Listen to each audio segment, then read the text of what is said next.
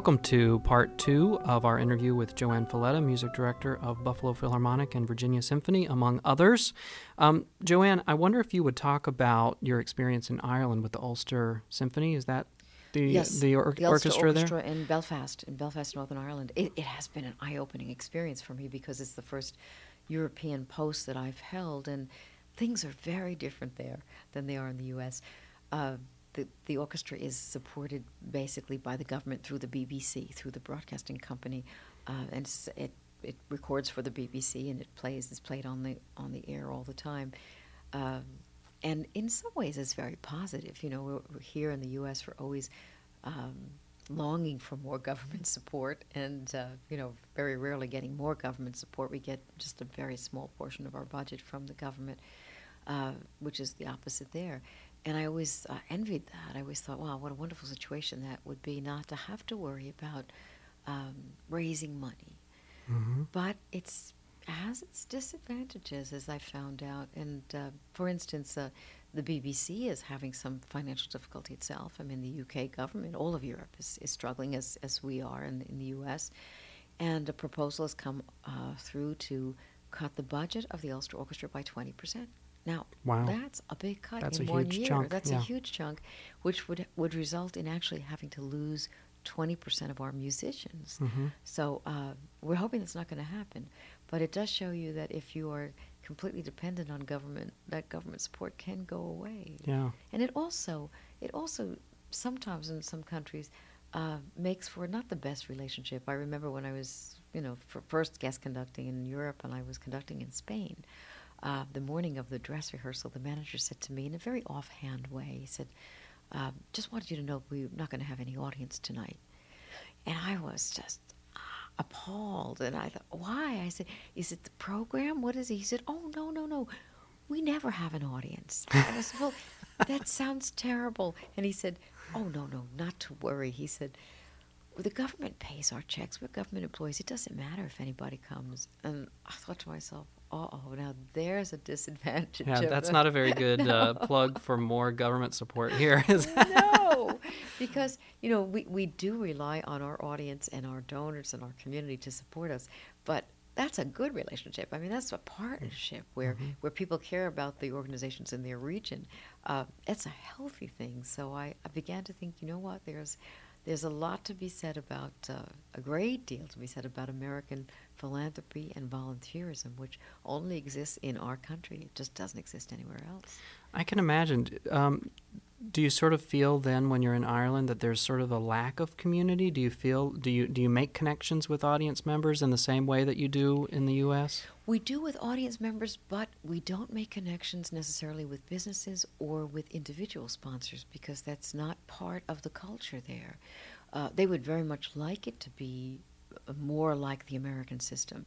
But again, I have to go back and say that we have in our country a history of philanthropy where, for the last 150 years, probably, uh, people have stepped up and said, I, I want to make things better let's have a, a new hospital built. Let's have a school or a church or, or an orchestra or a ballet company. Individuals and uh, and companies have made that happen. That's uh, that's only an American philosophy where you take responsibility for your environment in that way, and it's hard to, to create that in a, in a situation where it hasn't been.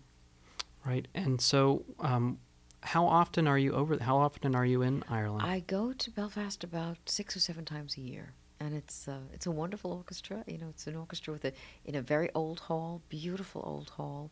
Um, as you know, in that part of the world that there were in the past, you know, as as recently as maybe fifteen or twenty years ago, was, was a very troubled place. Um, and that's really become a m- much more peaceful environment. I mean, the uh, both parts of you know Ireland and Northern Ireland have have become closer and and uh, uh, exist in, in tranquility now for the most part. And it's uh, I think music has played a role in that. I think the Ulster Orchestra has played through some very difficult times and, and been there for for its audiences. And I've also learned a great deal about UK repertoire and Irish repertoire. Uh, composers, uh, well, we made a disc of unknown piece by, pieces by Gustav Holst, for instance, and and I've just discovered the music of a man who's part English, part Irish, E.J. Moeran, who's f- fantastic Elgar-like music. I mean, fabulous music. So there's a lot I'm learning over there. So it strikes me that as a music director, you know, I think most people see the music director on the podium conducting the concerts and um, don't always think about what's happening behind the scenes, right? Right, Because and that's sort of the the idea behind the performing arts is that the the audience doesn't see what's happening and it's all magical and you know, but we know that it's not just magic the way these things come together. So could you talk a little bit about you know, for a typical season for the orchestra, for one of your orchestras, what the timeline is and how far out you plan, and all of the maybe not all of the steps, but some of the steps that you go through administratively as a music director. It's not just about showing up and, and That's right. conducting. so, could you talk a little bit about that? Yes, you know, we start planning at least two years in advance. I mean, now in Buffalo, we're already planning for our 15 16 season. So um, we have to have a strategy of what we're doing and what that season is going to be about, what it's going to be like, whether we're going to go to Carnegie Hall, whether we're going to have a tour to Florida, whether uh, we're going to mount a different project in Buffalo, uh, the big picture things. And we need to start thinking about who our guest artists will be, what our repertoire will be, how much all of that will cost. I mean, that's that's a very big issue. You know, so, you get involved in those conversations as yes, well as the. I mean, and, and again, I, I will make a proposed list to the executive director who will then cost everything out and you know do what he can to make it work. But he sometimes has to come back and says, you know, I just don't think we can do both the Mahler Symphony and the Glière Symphony in the same season. It's, they're just too enormous. And what do you think about if we postponed one or uh, did one a previous season or whatever? And we can work on things like that. Or guest artists, we usually can have two or three big names, but no more than that. So it's juggling, a little bit of a juggling act of, of how we put our season together, what the mix is like, uh, what um, what uh, what um, corporation or individual might be interested in a particular project. Why we go to Florida, for instance, we're going to Florida for one reason, to to stay in touch with our Buffalo people who are Mhm. spending the winters in Florida. Yeah, the And snowbirds. The snowbirds, and that's very important to us. So for us, it's a development tool. It's not only the wonderful, I mean, the wonderful treat of going to Florida in February and playing a week of concerts there. I can't relate to that at all. well, we suffer through it, and but uh, but the um, the idea that that many of our most important people and, and most loyal supporters are there, and they're very happy to welcome the Buffalo Philharmonic for a week there. So so all of this is strategic. I mean, nothing is is. It may seem to the the audience sometimes that things are kind of spontaneous and, and as you say magical. And that's good. I mean it's fine. Mm-hmm. How much new music should we do? You know we'd like to to support and i think it's a critical part of, of who we are. I mean we're not only a mirror of the past which is a repository of the past which is beautiful we're a mirror of our current society. So we we we need to do we want to do new music. How much and what kind of new music? I mean we are very proud that we we've just had three fabulous concertos written for our players in the Buffalo Philharmonic. And that to me says a lot that we were able to have three wonderful composers say, Yes, I want to write a, tr- a concerto for the concertmaster, I want to write a concerto for the trombone section, Mhm. and, in, and also our final one coming up, a concerto for our principal cellist. Uh, those projects are very important to us, but they have to be planned long term, and they also have to be analyzed in terms of the cost and and the impact on on our community. And you're and you're talking about the the cost and the budget for each concert.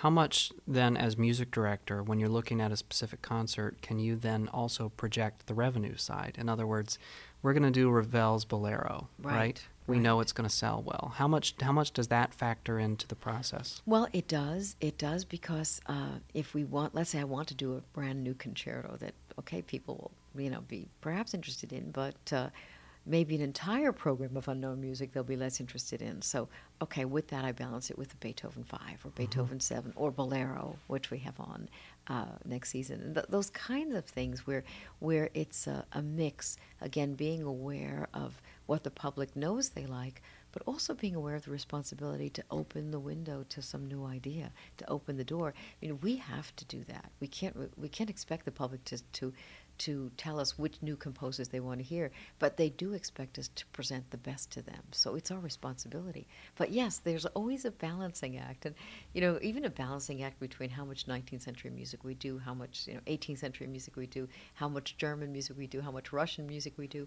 We try and always make a kind of wonderful jigsaw puzzle of, of some fabric of, of a season that will be intriguing to people. Mm-hmm. And we tie it to different things. I mean, we're for instance, in, in uh, 2015, we're celebrating a very important birthday of our hall in Buffalo, Kleinhans Music Hall, which is an extraordinary hall. And it was built by uh, Saarinen, uh, Eliel Saarinen, a great, a great Finnish architect.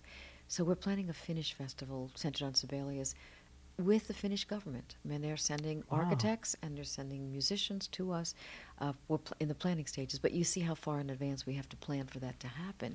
But that's very relevant to Buffalo because we are proud of this very groundbreaking hall at the time, very modern Scandinavian hall, uh, you know, built 75 years ago. This is a very big deal. So those kinds of projects have to be weighed and balanced and and uh, and taken advantage of in the best sense.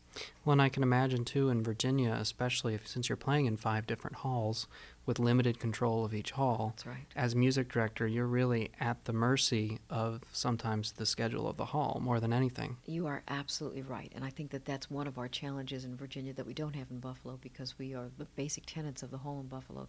In Virginia, with five different halls, we are constantly trying to fit the concerts into the same weekend, and uh, and we've had to be very creative. Sometimes we, you know, we'll do three performances in one weekend and a fourth performance, you know, the next week, uh, whatever we need to do. But it's critical for us to be able to play in those communities because the they are can be as much as an hour apart, and and people want to hear music in a way that's easy for them to get to. So mm-hmm. it also keeps our music very fresh. You know, someone was asking me about the difficulties of playing three nights in a row in three different halls, and isn't it so uh, hard for the musicians? And I said, you know, actually, it's wonderful for us because the third performance, the fourth performance, is just as fresh as the first one because the acoustical environment is so different. You're readjusting the whole you time. You readjust. I mean, the visually it's different, physically it's different, acoustically it's different, and it makes it like the opening night. I mean, it's it's fabulous for us. It's made the musicians there very flexible, and uh, always listening to each other. I feel like Virginia Symphony in a way is like a gigantic chamber chamber ensemble because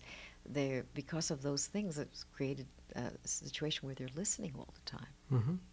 So also on the administrative side. Um, you know, as a conductor who's constantly traveling, right? You're in Virginia, you're in Buffalo, you're in Ireland. Uh, in the summer, you're probably spending some time at Brevard mm-hmm. at the music festival right. there, which is a beautiful spot. I love it. Yeah. Um, so I'm wondering about the logistics of all that and who helps you with that and how important is that to what you do and to enable you to, to really do your job? Well, it's very important. And again, it's something that has to be worked out longer in advance than people think and uh, both Buffalo and Virginia cooperate in terms of how we lay out our weeks and what week is best for what orchestra. Um, that takes a little juggling, but but we do it, and um, it's really a, a, question of planning. Uh, and for me, it's it's very.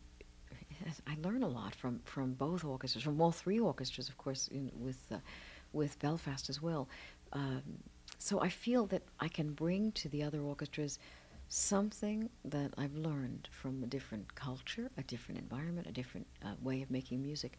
And it's very important for me to understand that each orchestra is different. They have their own personalities, they have their own sound, and to love that and enjoy that. I mean, when I come, sometimes I sometimes I do the same piece, maybe with two different orchestras in a season, um, and it's very different because it's informed by who they are, and I have to come, of course, with a strong a strong interpretation of the piece myself, but I have to be very flexible and allow room for those orchestras to to make it their own. And that's what I love to see. I mean, this week working in Syracuse on Rimsky-Korsakov, um, Scheherazade, and Nielsen Aladdin, two pieces I've done before, hearing it different, differently, hearing it, hearing things I'd never heard before, hearing things treated in a different way, is very inspiring because musicians are putting who they are into the piece, and that's what it's all about.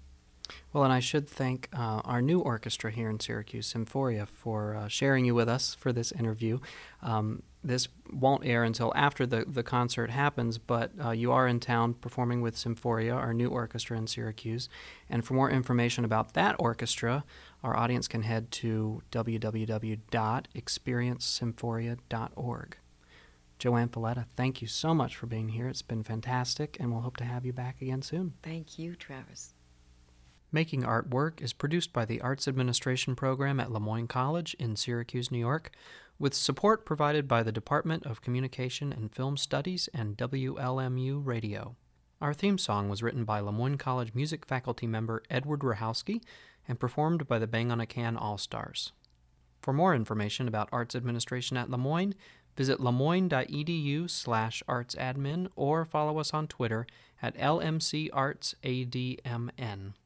I'm your host, Travis Newton, hoping you'll join us again next time on Making Art Work.